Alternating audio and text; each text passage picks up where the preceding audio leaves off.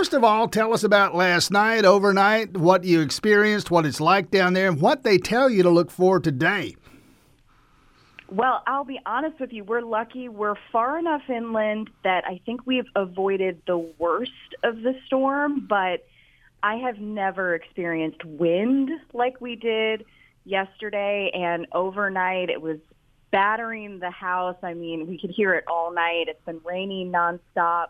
Again, avoiding the worst of it, but I think they've told us that's what we can expect going forward is just a lot of wind, a lot of rain. Obviously, be safe, be smart. Don't be out on the roads if you don't have to be. So we're going to do that. We're hunkering down right now for sure. You know, you're probably thinking the same thing I am. As you, well, I've never experienced anything like this, and you're experiencing a, a brush from a Category One. I, I know you have to be thinking, my lord, a Category Four, almost five down there in Southwest Florida. What that must have been like for those people.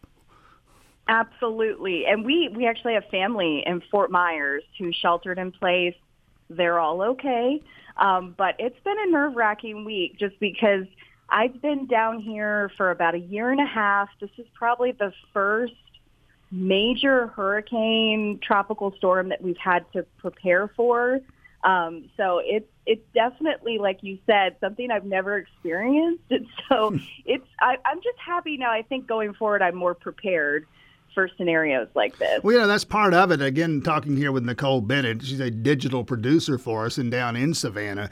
Uh, Savannah, I know you've been there and talked with people. It's not like Savannah gets riddled by hurricanes for whatever reason, and people speculate about the different reasons. Savannah and the coast of Georgia in general tend to be fortunate in that hurricanes don't often come through. So, I mean, that, that this is happening, kind of brushing by there.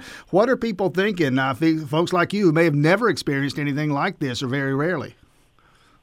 Well, I went to Walmart on Wednesday, and it was pretty. It was organized chaos. I'll put it that way. Uh, bread was almost gone.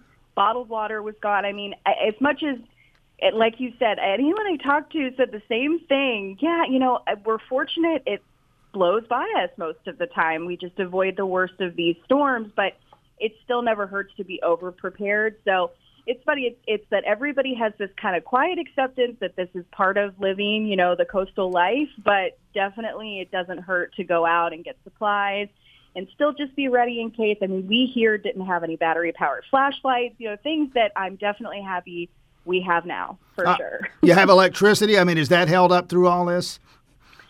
I mean, knock on wood, right now we still have power, we still have electricity, um, and just very fortunate my family in Fort Myers is still without power. So we're just really counting our blessings. That's for sure this morning. Yeah, you're, you're in this. I have a friend who chose to stay in Fort Myers, and, and thankfully, as is the case with your family, uh, it, it, turns out she's okay. I didn't know this for much of the day yesterday, and uh, my thought is I, am glad she lives so that I can kill her the next time I see her. I mean, that's how concerned how concerned I was, and I'm sure you're the same way with your family there. Absolutely. And that's the other part of it too is them not having power, they have to conserve their phone battery and things like that. So communication has been mm. really sparse the past few days and so we we all can, you know, unanimously say we we definitely hope next time maybe just come up to Savannah. You can yeah. stay with us. You do not have to shelter in place um, because I cannot. The pictures coming out of Fort Myers, what they've gone through, it's it's pretty unbelievable. Nicole Bennett, you stay safe down there in Savannah. Thanks for your time this morning. Thank you so much.